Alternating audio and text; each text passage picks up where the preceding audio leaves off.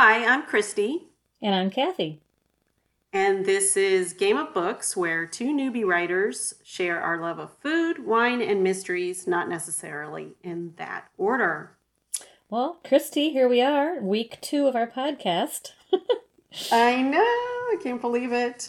I really um, enjoyed our first one, and I, I've been looking forward to this all week, actually. Oh, good. Me too, sort of. I mean, it's nerve wracking when we get here, but you know what? We'll just we're just having two girls having a conversation. Yep, once we get all this technology piece started, and then we're just talking like we usually do, we're good to Yep. go. Yeah. All right. So, Well, I'm looking forward to sharing my um, selection with you today. okay, yes. I loved yours last week, so I'm sure I'm going to love it this week. Well, I am very excited to hear what you have to say. Um, and since you're the one first one to go this week, you get it, get it, you get it, Christy. You got to pick. I think I'm nervous because I think Clayton's upstairs listening to me. Um, oh, our our an uh, audience. an audience of one. uh, you get to um, choose the wine this week, so I'm very curious what you chose. Oh, yes. Well, you know what I chose. I know. I'm curious what it tastes like. and I am curious what it tastes like. And um, anyway, I um, I should probably give the rules again for the picking of the wine because it goes along with our. It has to tie in with our mystery book choice, um, which I'm sure you knew exactly what that was when I told you the wine. I, I did have a suspicion. And um, it has to be under twenty dollars, and it has to be common enough enough that we both can find it.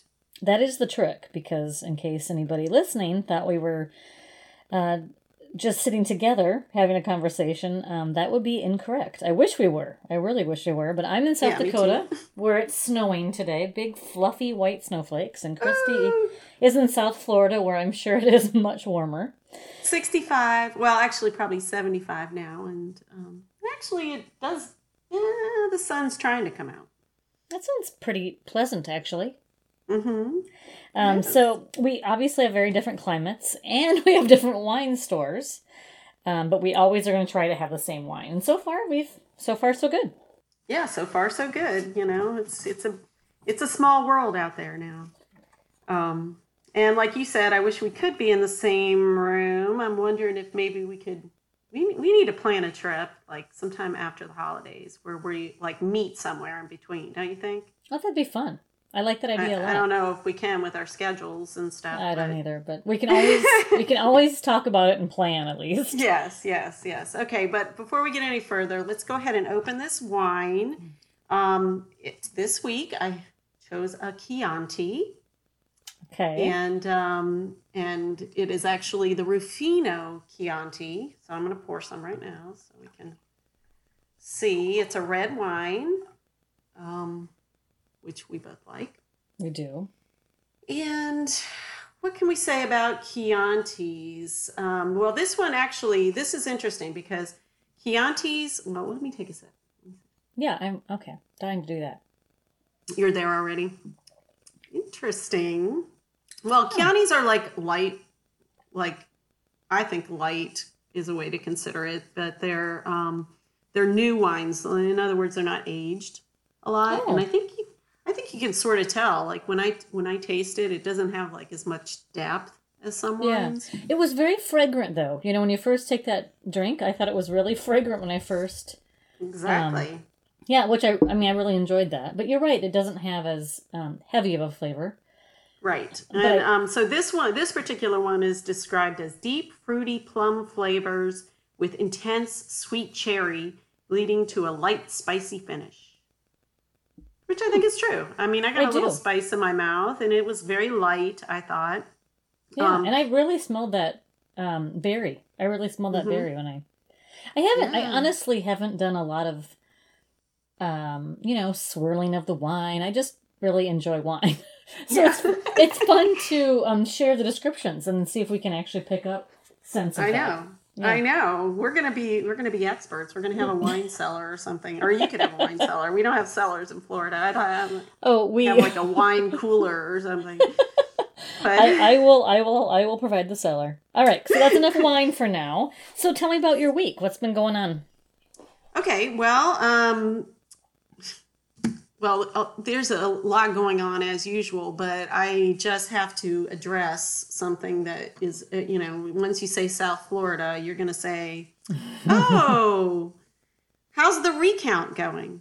I was going to say what crazy thing is happening in South Florida this week, but yes, there's a recount. Yes, yes. So, um, anyway, uh, it's still going.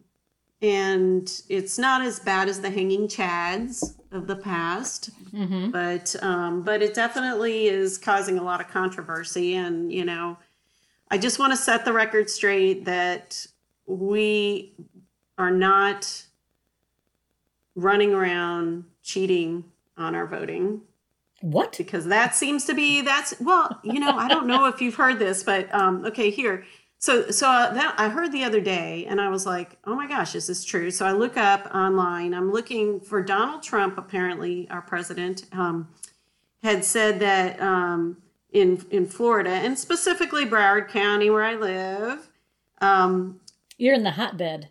yeah, when people get in line, they have absolutely no right to vote and they go around in circles. Sometimes they go to their car, put on a different hat, put on a different shirt, come in and vote again.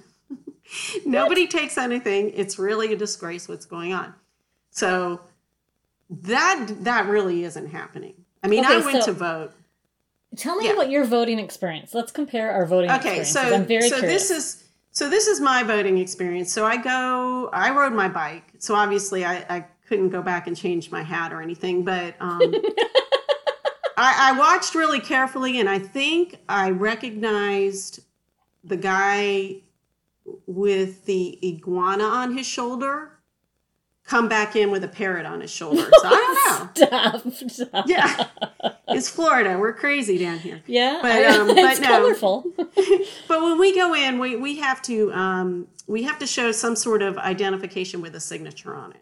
So it's all based on our signature, which is what is causing a lot of issues now. Because think about it. I mean, my signature. I actually did have to ask them. I'm like, can you show me what my signature was when I registered to vote? Oh, because it because can vary, sometimes right? I write it. Yeah, sometimes I I just write like CB, you know, McVeigh, and then sometimes I'll write the whole full name, you know. Mm-hmm. So um, I wasn't sure, and I was very concerned that because they do match them, and that's how they determine, especially if you're a mail-in. I wasn't a mail-in.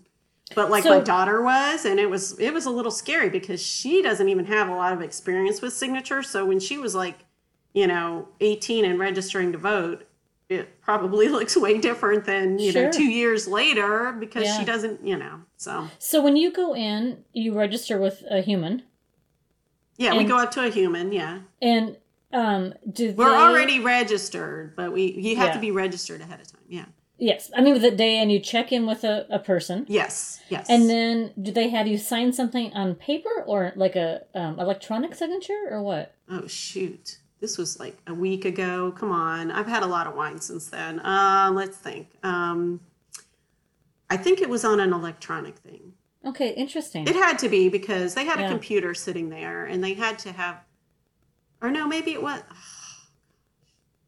No, it might not have been. It might have been a well, I don't know. I can't So, remember. so they have. Well, they must have an electronic record of your signature on file, and yes, they do those. have, and they say that if as long as you get before the registration deadline, if you want to put in another signature card, like say you're something somebody like me that all of a sudden realized that hey, they're going to base this on my signature from you know 20 years ago, Mhm. um, or if your name changes, you know something like Sure. that, you're going to want a new signature. Although you should have a new voting card, but anyway. Um, you can change it ahead of time if you're concerned about that, but it has to be before registration. So not the day you're in there. You can't say, "Hey, guess what? I decided to start writing my name like this." Right. Um, so it has to match, um, and generally, um, like I would think that it would match. Like on our driver's license, we have a signature. Mm-hmm. So um, that's like in the state record. So you would think that that signature might be the one that they use too. Hmm. I don't know. So once you get um, you've you've checked in and and you signed something, hmm and they agree that that it's it's you now. Yeah. Uh-huh. And then how do you guys vote? Is it electronic voting or is it uh, Um, paper? no, well, it's both. It's like they take a, they give us like papers, and we had in in Broward County there was like six pages, which again is also an annoying thing because we had to deal with all the different um, local, not just elections, but like changes in bylaws and things Sure. like that. But anyway, so we do, and then we go to this little stand, you know, with the sidewalls, and you bubble in your votes. So you bubble it in just like the SATs you mean like and- pa- on paper on paper, um, Yeah. right on the right Yeah. on the on the form? um, form right there, and they give you Mm-hmm. a little folder for when you're walking around so nobody sees. But um, Right. but anyway, so you have to go through and bubble in with the pen. They have a little pen on a on a string there, and then then you bring it up to another person who you know confirms that you're all done and you've filled out everything you want to fill out and then they and then they have you walk over to this other machine that's that sucks it in. Mm-hmm. page by page. So you put it put it down you do it pulls the page in and you know you're like okay good next page okay good next page okay good next page. Once all they're in then you just you know say you all done and you have to Okay. push the button and that's it you walk out you get a sticker and then you walk The sticker is fun. So that's interesting because obviously you guys have such a large population. yeah Um, but you also have a lot of problems. Um, Mhm. I our our process is similar, but I think a, similar but it's more simple. Um, I go in, um, check in with a person. My mom actually happens to work at one of the polling stations, so I Oh, like okay. I love hearing her end of it because she's had, had very interesting experiences. But um, we I go in and I bring my driver's license, and they still have a very um, old looking paper ledger where they can look up your name and identify, you know, and, and just check against the information on your on your driver's license, same address, all that kind of thing. uh-huh But it's a very simple process, you know. But I just use my driver's license. A photo ID is what we need, and then Okay. sa- same thing. They give us a paper ballot, um, and we go on, you know, in those little carrels, those little study carrels that they set up, and then we Mhm. just put ours in a ballot box when we're done. Then the um, poll workers at the end of their day after the um, oh, elections close, they then go to our, you know, the paper ballot? Um, they take all paper ballots and then they, they count all of them at once at the end of the day, and they like put them, then they then put them into a computer, and um, but what's interesting is that two things um, briefly, and then we'll get. Cause I got, I want have some more wine, but um, the one time I got to sit in on a recount. Um, Uh-huh. We had. I used to. One thing you may not know about me is I used to be on the uh, school board here, and oh okay yeah, and um, a were friend you of mine. hated or uh, loved hated or loved Oh boy, I really, really you wanna were say loved, loved. of course but um, we did do a redistricting and opened a new school that was very controversial. So there were some people that told me that I ruined their lives and yeah that's a hard job i mean It is a oh my hard job. every It- time i've you know talk to any school board person they're just like you know it's surprisingly challenging. yeah but um but uh anyway uh, one one of my friends was uh, up in an election and it was really really close. So they did a they did a uh, recount and i got to go in and sit and be one of the supervisors to the recount. And it was a i've learned so much. It was fascinating. It was absolutely fascinating. Okay and were there any issues with hanging chads? No? There were not any issues with hanging chads but there were two ballots that were i believe it was only two that were um, we had to discard because they had um, disqualified themselves for a variety of reasons. I think somebody Right. scrawled something on there like you know against the rules. You suck.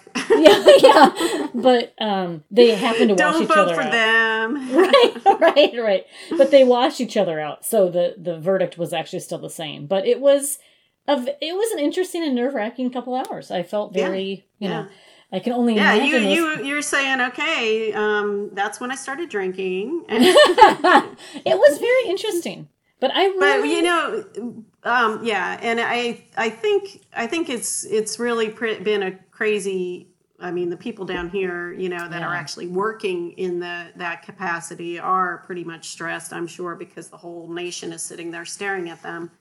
I can't Um, imagine that job. I cannot I even imagine. Yeah. And then and then to have, you know, the president sit there and telling, you know, calling us out all the time, it's pretty scary. It's like, oh man, you know, the, how Yeah. could this all be on us? But but anyway, so in the process of actually trying to find this little quote from Donald Trump where, you know, about the different shirt thing, I I got sucked in a little bit to um, going through the Twitter feed Oh no, that's not yeah, because I don't normally look at that, but I was like, okay, was this a Twitter? It turns out that particular one was not a Twitter. That was like an art, you know, in an article in on some news site that he interviewed with, but um, called the Daily Caller, which I don't even know. But anyway, um, in the Twitter feed, I found something that was truly alarming, and I just need to read it. It says Is on trade, the president's Twitter feed. the president, Donald Okay. Trump's Twitter feed, this was one of his tweets, and he says, On trade, France makes excellent wine, but so does the US. The problem is that France makes it very hard for the US to sell its wines into France and charges big tariffs. Whereas the US makes it easy for French wines and charges very small tariffs. No fair must change. This is very concerning for me. Well, I mean, what if we want to choose a French wine? Pretty soon we're not going to be able to get a French wine. I somehow think we'll still be able to get French wine. I don't know. I'm- I'm It'll have to be, you know, we, we, we might just have to move to France and, and do our podcast there whenever we we, want to do That's where French we could wine. meet up, and we could investigate this very serious issue. Now, today's wine is, however, Italian. So Yes, this is Italian, so we're safe. We're safe as far as today. So far, Italy is is on the on the plus side. Oh, wait, I wanted to tell you something about this wine too. You know, because we had the two choices, and you chose Ruffino, and and that's really cool because one, this is um, the uh, this this winery's been around since 1877. Oh, And in, wow. during World War One, Ruffino was the only Chianti exported from Italy to the United States. really, Yes, it was the ambassador to wine lovers around the world. well, Yeah. that's so neat. So we should also share with everybody when you mention the two wines how we've been doing this. Yes, so so what we'll do is we'll we'll take a picture of two like this week I did two Chiantis and last week you did two Shiraz or Syrahs, whatever. It's hard to say that. wanna Of the plural it. of that one. Yes. And um and and then I look on the shelves and I see if if I have both of them, then I pick the cheaper, and the vice versa. So um so that's been working out pretty good. I mean, Yeah, you know, and I had sent my husband um, to the liquor store um, in Brookings, in, actually uh, in South Dakota. Um, you can have a municipal liquor store, and that's what my hometown has. So we have Ah. one, and it it it um, serves. I mean, it raises taxes for our community, which is very interesting. right. Um, we can also buy it at grocery stores and whatnot, but Mhm. um, that's the largest selection we have in Brookings. And Yeah. um, and so Clayton went and he. I did not ask him though if both of the wines were available. I didn't.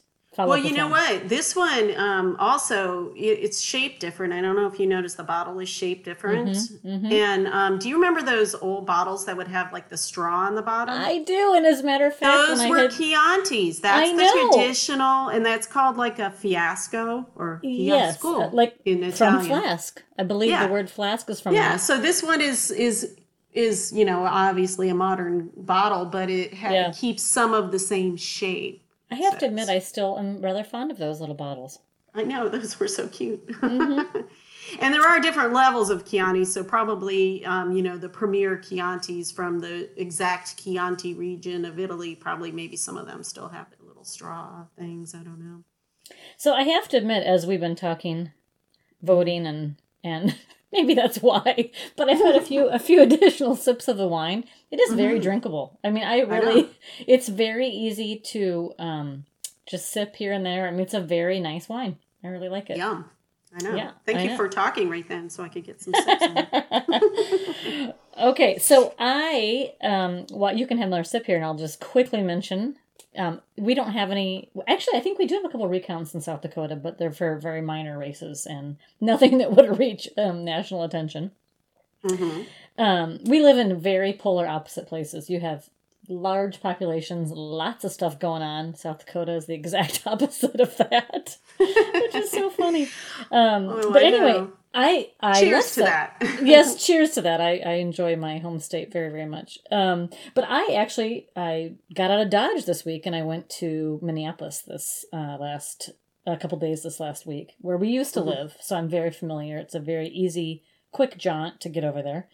hmm And um, I got to do some research for my novel. Um, I went and re- revisited some locations where I had set some scenes Oh, and it really was very very helpful it Oh, good. even though i recalled the information and i had my notes from before man does it really help to visit those spots again Because you can get like you you can really pull back into all your different senses when you're writing. You really Um, can When you're when you're actually there, you kind of remember things that you might not remember as much when you're just sitting in your house. You know, Yeah. like certain smells or sounds or anything. and i i would say that description's not my um, natural forte by any means and hmm so it really did help so that was that was my week Oh, good.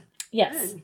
Okay, so let's. I think I'm really, really curious to hear what you have chosen for your selection. Although I think I could make some money if I were to bet. But let's take another sip of wine and let's hear it. Okay.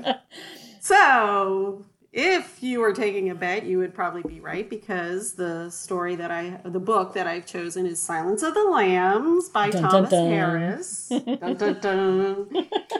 and we all, you know, I just think probably everybody must have seen the movie too because it's just a classic awesome thriller just like the kind of thrillers we like to read and write and Oh, for um, sure. And it won Academy Awards. I mean, it I, did. Oh my gosh, everybody was what. awesome in it. it, Yeah. it's anyway. It really holds up. We had just watched it, maybe within the last year again.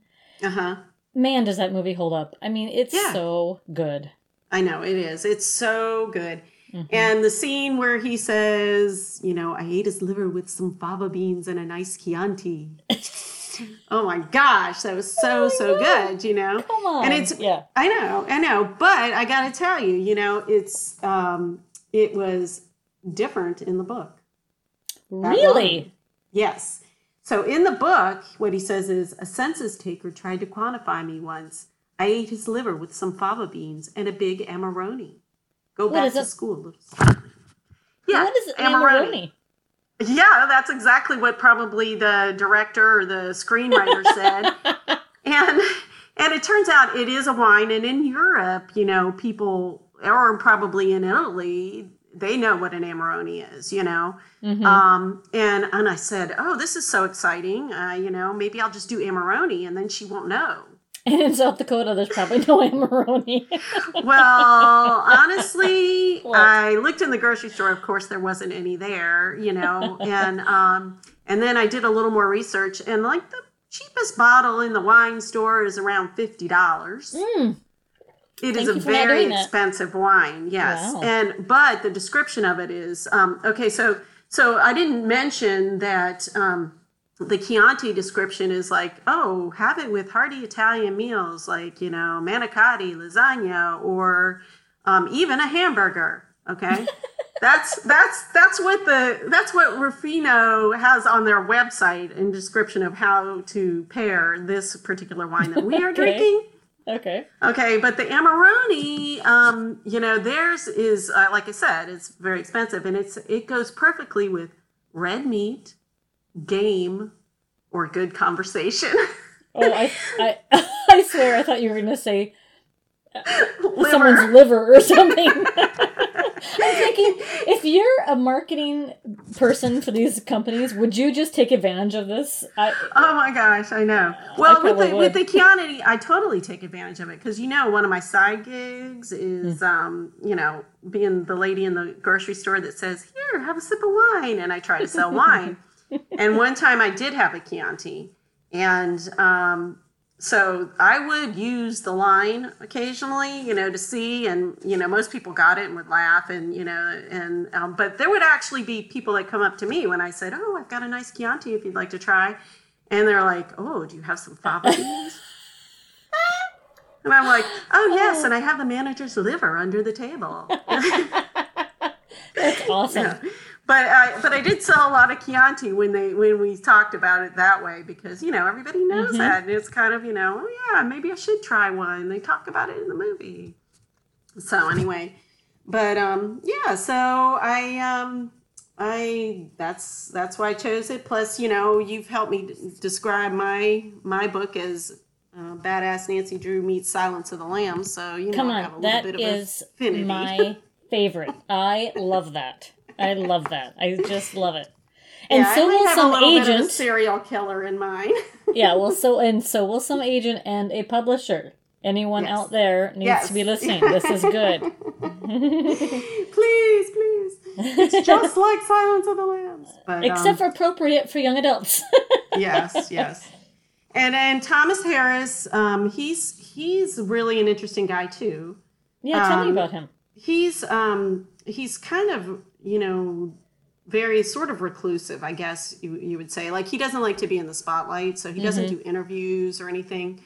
Um, his his first book was Black Sunday. It came out in '75, and then Red Dragon '81, then Silence of the Lambs '88, and Hannibal '99. So you're sensing a trend. There's like Oh, almost yeah. ten years or eight to ten Wow. years between each book.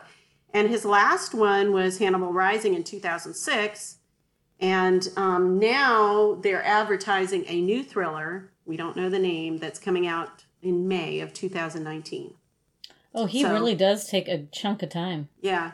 But like um, there was, I found a quote that Stephen King um, remarked that if writing is sometimes tedious for other authors, to Harris, it's like writhing on the floor in agonies of frustration. Oh, Because for Harris, the very act of writing is a kind of torment. oh my goodness. I know.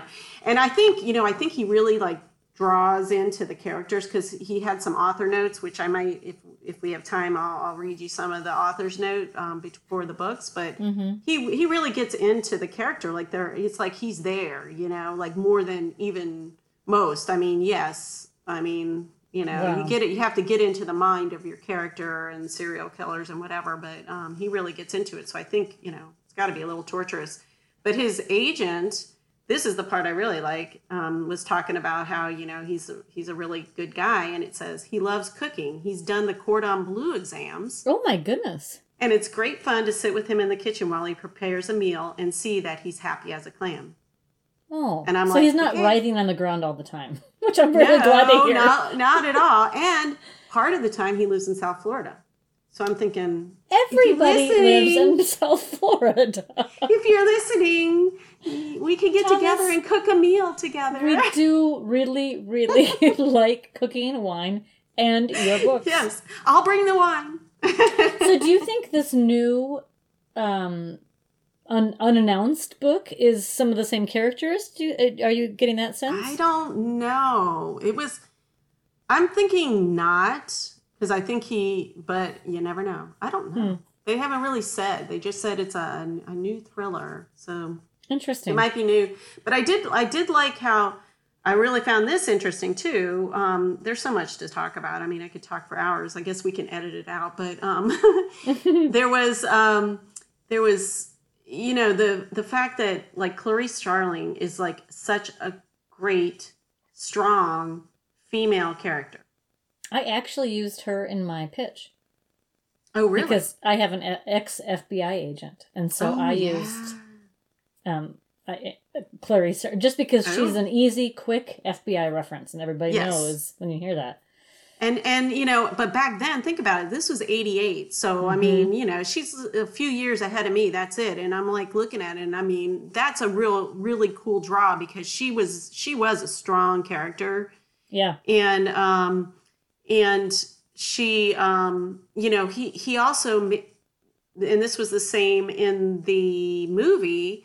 He had, uh, you know, her roommate was a strong minority female. yeah, very unusual. and and and then he addressed the the problems like like Clarice had when like her boss was like sort of put her down in front of other guys trying he was just trying to um you know be one of the good old boys to try to get information and things but she called him on it she's like look you can't do that you know i mean everybody's this is following your lead. 1988. I mean, that's- 1988. So I was I was impressed. Yeah, I was. that's- I really was impressed. So I all the more reason to you know have a glass of wine with this guy. I- oh, I would love to. I would be very curious what percentage of um, new recruit FBI agent recruits in 1988 were women. It couldn't have been very high. Um, no, I don't. I wouldn't. I will think, say but- this: when here's a big life regret for me. Okay. So I, we can edit this out. No, I'm just joking. Um, Absolutely when I was in, not. I want to hear your life regret, and every was in law listener wants to hear your life regret.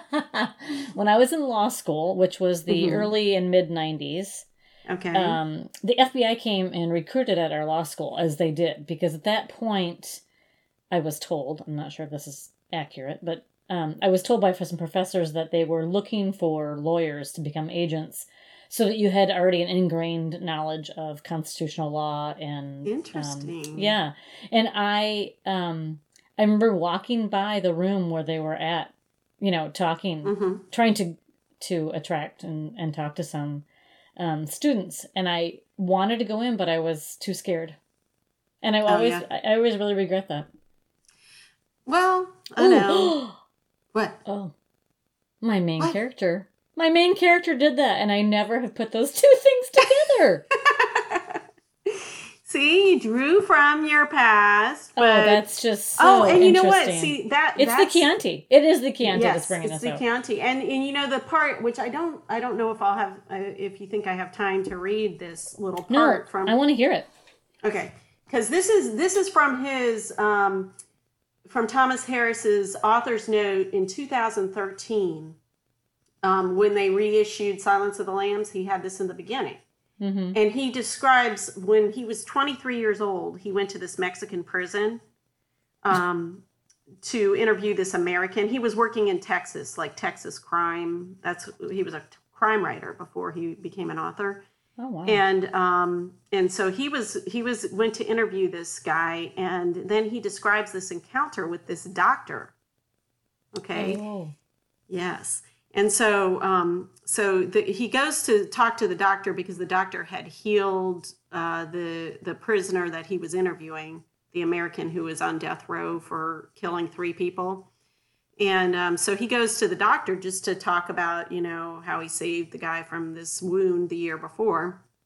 And then, um, and then this Dr. Salazar, he starts talking about other stuff. And so here I'm going to read what he wrote because I think it, it'll, and I'll, I'll put, try to put on the voices a little, and we can edit out. No, I'm I'm excited. So Dr. Salazar made a steeple of his fingers beneath his chin and looked at me. Mr. Harris, how do you feel when you look at Simmons? And that's the prisoner. Okay. Tom Harris answered, I, I was trying to see if he fit my eyewitness description of the killer. Did you allow yourself an impression beyond that? Not really. See, do you like my voice? Uh, you're doing a very nice job. Was he responsive to your questions? Well, yes, but I couldn't tell much. He's got a pretty thick skin. He's got his answers down pat. Pat answers to questions he expects. Is he wearing his sunglasses in the cell? Yes. Dim in there, isn't it? Yes. Oh, Why do you think he wore the sunglasses? Maybe to hide a little bit? Would you say the sunglasses add an element of symmetry to his face? Improve his imper- improve his appearance? I really didn't think about it, doctor. He looks like he's been beat up a lot around his head. no. no. Dr. Sal- Dr. Salazar closed his eyes, perhaps seeking patience, and then opened them again. Did he turn his face askance when he talked to you, about 10 degrees to his left? Maybe he looked away. Um, people do that. Do you think Simmons is ugly? That's not a very good job on his lip, is it? Like he's supposedly the prisoner had a bad um, surgery on his lip. He's like, No. Will you be seeing Simmons again, Mr. Harris? I think so, or they're going to take some pictures out in the compound with his car. Do you have sunglasses with you, Mr. Harris? Yes. This is so creepy. May I suggest that when you question him, you do not wear them? Why? Because he can see his reflection in them. Do you think that Simmons was tormented on the school playground because he was disfigured? Probably. It's customary. The doctor seemed amused. Yes, customary. Have you seen pictures of the victims? The two young women and their little brother? Yes. Would you say they were attractive youngsters? They were nice looking young people from a good family, good manners, I'm told. You're not saying they provoked him. Certainly not. But early torment makes torment easily imagined. He looked Christy, up that at- is so freaky, and your voice is creeping me out. Ah, so then he lo- so then he looks up at him and his Mm-hmm. countenance changed. He seemed to pop wider, like a moth flashing the owl face printed on its wings. You are a journalist, Mr. Harris. How would you put that in your journal? How do you treat the fear of torment in journalese? Might you say something snappy about torment, like it puts the hell in hello? So at this point, the guard rapped on the door and stuck his head in. Doctor, the patients are here. Dr. Salazar rose. You'll have to excuse me, he said. I thanked the doctor and invited him to call me if he were ever traveling in Texas. We'd have a dr- drink, lunch, something. Looking back, I cannot recall any trace of irony in his reply. Thank you, Mr. Harris.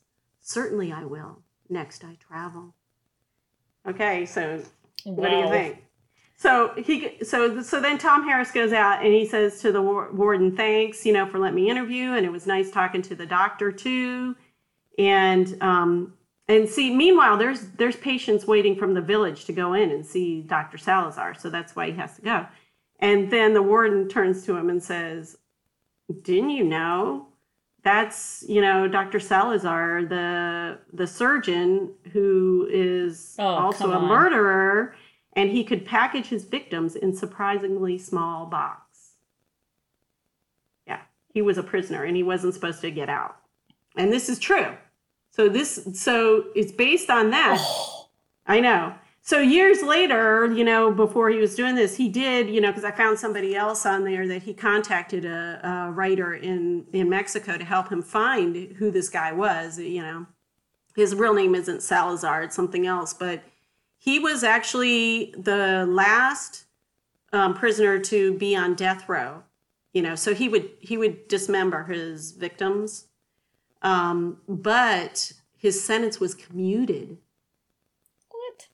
Yes. And um, I think in 2000 or something. And then he continued to be a doctor in some small village in Mexico until he died in 2010. Oh my goodness.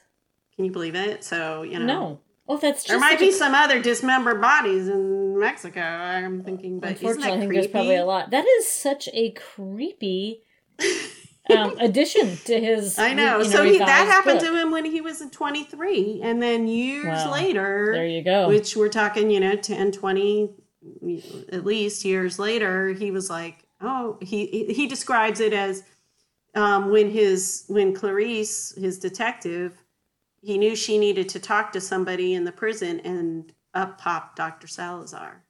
oh my. So it's like he doesn't even get to choose. That's who came to his book. Kind of like you didn't get to choose how she was in the FBI. It just came to you, and turns out it was something based on your earlier times. But anyway, Interesting. I know such an interesting book, interesting person, and yummy wine. So I need another sip, and I want to hear your story. Your turn. okay. Well, okay. So, um, you know, last week we talked about uh, food being something that brought our character and Daniel Silva's novel together, right? A, a symbol of comfort and regrouping. This is not the case in my new one. I changed a little bit. Okay. okay, that's good. Change is Yeah. good. Change is good. So this week I chose a selection from Brad Meltzer's The Escape Artist. Oh, I love Brad Meltzer. He's from I down here too, you know. too. I know. Is there any Florida people that don't live in move Florida that write? I you know, I like visiting. I really like South You could be a snowbird like everybody else. yeah, that's I could be. I could be. So, um, I really like Brad Meltzer too, and I actually I just finished this, um, this escape artist maybe, I don't know, two or three weeks ago, and um, but I had first read Brad Meltzer while I was in law school, and he had Mhm. published his first um, novel, which was The Tenth Justice. Wow, And- I didn't realize he was that old. Oh, kidding. nice. He's not. He's a very young man, and like I me, know. we went to school very young. um. So, yeah. So I went to law school in the mid nineties. yeah, we don't. Yeah, whatever. Yeah, mid and um, and that is when I. I mean, I think the Tenth Justice was published somewhere in there, and I remember reading it. I don't know how I had time to read a book. I, I imagine I was shirking my duties studying or something. I don't know. It was therapy. You, Yes, you know, but you can only read so many torts. Oh, right. And but the tenth justice was such a good story, and of course it was about the Supreme Court. And I was completely enamored and obsessed with that book. And I Mhm.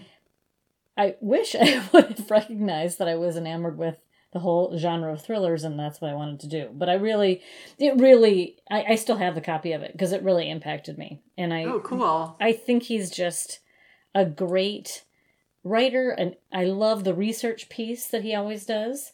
Mhm. And I love um, his page churning, just entertaining, great reads. But he has great um, research um, to back up his stories. And so I'm always Uh-huh.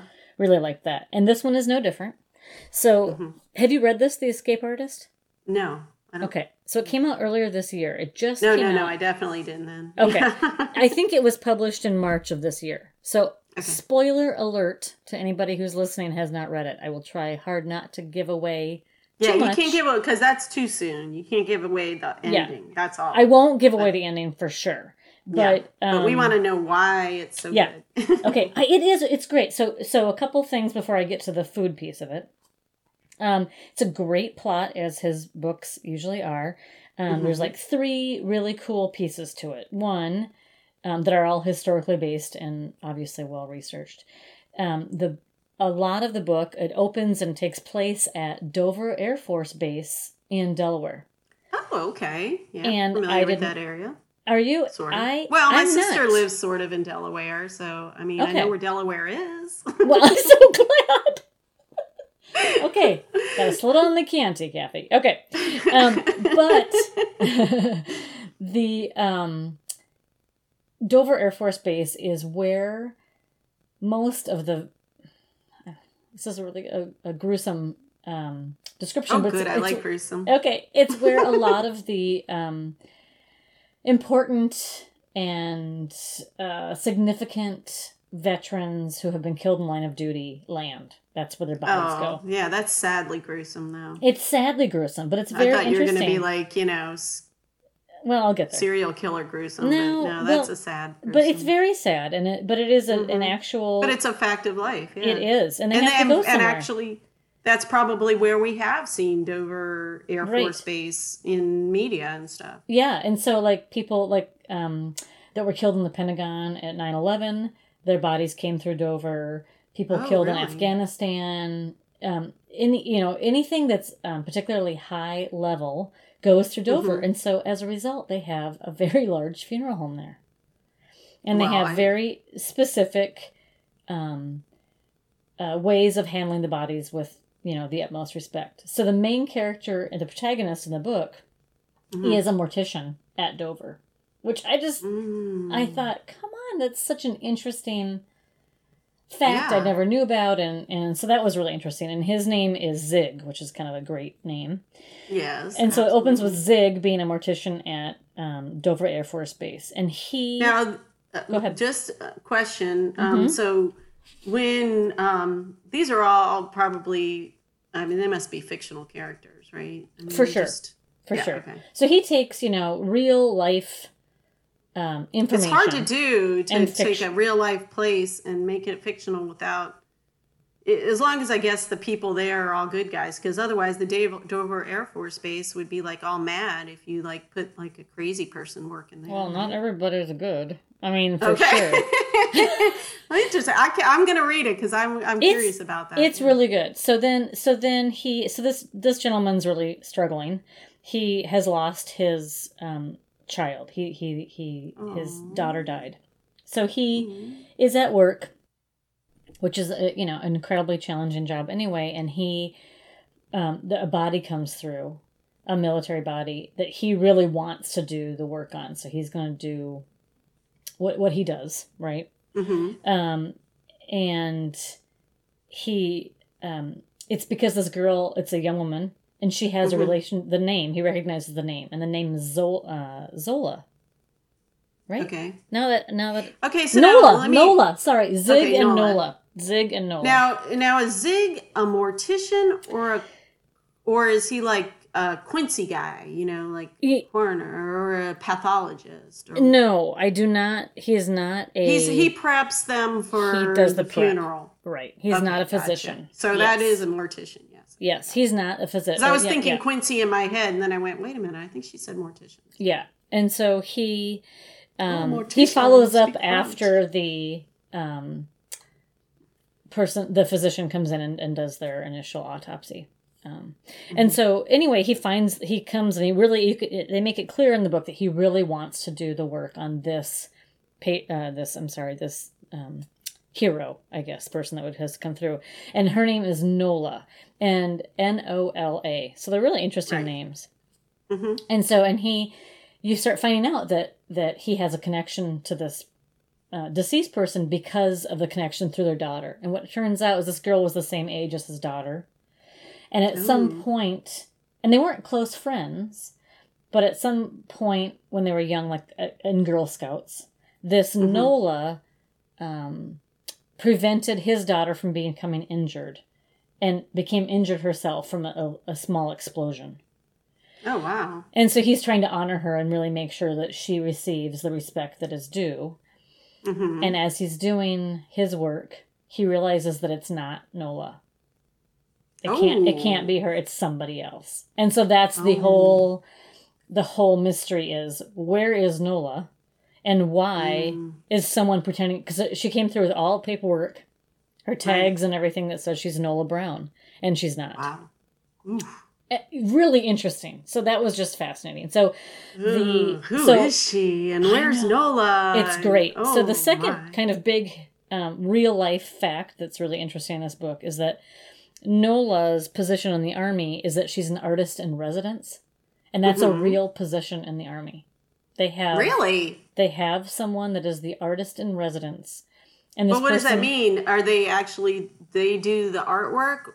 They go into the battlefield and they draw or paint Oh whatever their medium is firsthand to accurately portray the experience of war. Wow. I know. And this is an actual position that goes back. Still nowadays that we have cameras and video cameras and cell phones. And the, and the take that he um, put on it, which I thought was so interesting, he meaning Brad Meltzer, is that um, because of her, she's also a wonderful so- soldier. Mhm. meaning like kick ass, kind of like ah, cool soldier. Right. She also, and her um, skills as an artist, allow her to observe things that most people would overlook. And like for one story, Oh. and one piece in the story is um, she was observing and, and drawing, I believe, not painting. I believe she was drawing with charcoal, maybe, um, a, a place in Iraq or Afghanistan and she noticed that there was a manhole cover and it ended up saving her whole group because the, they're, they Oh. they knew there was an attack coming through that manhole cover or something like that so it's very interesting cool. so that that just and I, I like i said last week i really like art and books and this turned out to have Yeah. that by complete luck so yes. and then the third piece that was really interesting was they do a lot of historical information about houdini the magician oh, and and and there's an actual correlation between that and um, politics in the United States. So it was very interesting. well, that that would be interesting to I- read. Although I can see there's a lot of you know sleight of hand going on. That's exactly the phrase, Christy, is what they use. And it really, it was, it, it's a great read. So, um, and I don't, Okay. I really, because it is so recent, I don't, I certainly don't want to give it away. But, um, so as he's trying to figure out what really happened to this, you know, person, the person that's actually deceased, and Mhm. where this other person is that you know was exhibited a kindness to his daughter. You know, he's Right. trying to obviously do what he can to honor his daughter's memory. Um, they're playing this whole cat and mouse game. She doesn't really want any help. He wants to help. He wants to be a father figure. She's completely not interested at all. Um, So, but during this process, he's not actually with Zig is not with Nola that often. And so, you Mhm. know, there's that thing where you need someone for your main character to talk to, right? Like a buddy or a sidekick. Right. Because that's how you can hash through things. And Right. so his sidekick is a buddy of his from when he was growing up. Um, and it sounds like, you know, Zig has taken care of this buddy and um, even got him his current job on the um, on at Dover. And he uh, manages, I believe, the bowling alley on on base and um, fills the candy machines, you know, like the vending Right. machines around the air the air base. And I just and so that's my food scene is they end up talking Oh, okay. over they end up talking over Twix bars. You cannot believe. And all the conversation about what's in the vending machine.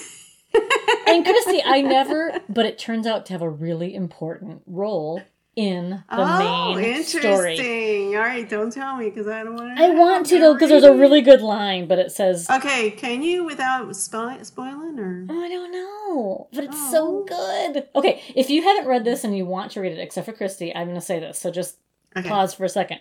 Um, but it, there's an actual. there's an actual line that says um, no one ever looked twice at the Candyman. And it just talks about how kind of Oh, overlooked this person was. And it reminded me of how overlooked candy is, right? Like you don't right. you don't think about the candy Unless you're a little kid, and then that's the only thing you're looking at. but as an adult, you know, candy machines, vending machines are just everywhere. We don't ever think about it. It's such an insignificant meal. You know, it's not one that know. you like I couldn't, you know, as a wine wine salesperson. I mean, everybody remembers me, but candy. Especially when you're quoting Silence of the Lambs, by the way. but I just thought, Mm. you know, candy is such a food, especially candy in a vending machine, like you said, to adults. It's this expendable thing. Like you don't, right. it's an afterthought. It's if you haven't packed your lunch or your, yes, exactly. you know, it's just such an afterthought. And the Mhm. character who is delivering that is also the same way. He's just an afterthought. Like you just hardly Oh, even yeah. think about him. And then he turns out to be a very significant character. Right. And it reminded Awesome. me. I know, and it reminded me of things that hide. We hide things in plain sight, and you don't even recognize it, and that's what that is. So, Oh, well, that sounds very good and intriguing. and you know, uh, I have to admit another thing that you don't know, Molly. I bet is that yeah, when I was in um, my master's degree, I wrote, I wrote the, probably the world's worst thesis. But I did write a thesis on Edgar Allan Poe. And it reminded me of this because Poe was kind of he kind of created the detective fiction genre actually. uh huh. and he his detective was the one that um, described um, hiding in plain sight. That's kind of where that came from Oh, in the. I bet you. I oh, Brad Meltzer probably read that too. I'm sure maybe he did. Maybe he read your thesis and Oh then no, decided to it's write been this. burned. I'm sure the only publication of it. It's the only thing published. It's probably been burned. Trust me, that sounds much more interesting than mine. Oh, so we're not even going to talk about it. but that. but isn't that interesting you know so and i and i read this whole book and now as i i read as a writer trying to you Mhm. know find where i'm at and the plot and that kind of thing and this just no name character constantly talking about the no name food turns out to be this major crux in the story All right. Well, that's perfect. That see, that's perfect, and you know, we didn't have to do in a wine associated with it because yeah i couldn't think of one so that's why i picked it for this week so that's it so brad meltzer Great. it is the escape artist and if you haven't read it put it on your to be read list Yes, definitely. All right. Well, that was fun. it was fun Yeah, and So- we're, we're going to try to do this every week. I mean, this week we were a day late, maybe, but we're even going to do it during Thanksgiving week. So it'll We come are. out on Friday after Thanksgiving, so people on their weekend can get their Yep. friends and family to subscribe. Which would be awesome. I'm gonna certainly. and plus, we'll have, you know, I, I don't know. Yeah, it'll be I- fun. I'm gonna have a house full next week. I'm hosting, and I will be suggesting that everybody subscribe. exactly. I'll put I'll put that on their place card. Um, here's where you sit, and by the way, here's the podcast that you can subscribe to. and if you want food, you're going to subscribe right now, and let me show you how. That's right. Okay, so tell me, let's we've had a little bit of the Chianti. What would you would you buy this again? What do you think? yes, especially if I'm having hamburgers or spaghetti. And not father No, I do like it. I I mean, I'm not the pickiest, but this definitely was was it's not too fruity because I don't like sometimes if they're too fruity. Mm-hmm. And it's not too fruity, but it has a little bit of fruit to it. But it's just very it's just very mellow background, not gonna um you know, it's not it's not gonna be like, oh my gosh, I have to sip this. It's gonna go perfect with food, I think. Right, right. Yeah. I think it's great. I think it's great. Mm-hmm. I really enjoy it too. So that's great. I So- know. I wish we were in the same same town so we could finish the bottle together, but alas, you are far away. Oh shoot. But maybe not for long. We'll try to we'll try to Right. figure something out. okay. Okay, so that's all for our second episode of Game Okay. of Books podcast, where we share food, wine, and mystery. If you liked listening, then be sure to subscribe, like Christy said, so you can get your weekend mm-hmm. fix of food, wine, and mystery tips every Friday morning, just in time for the weekend. Yes, and I can't wait to see what wine and mysterious food scenes you share next week. I'm excited. So this is Christy And Kathy. saying thanks for listening. Bye, everybody. Bye, everybody.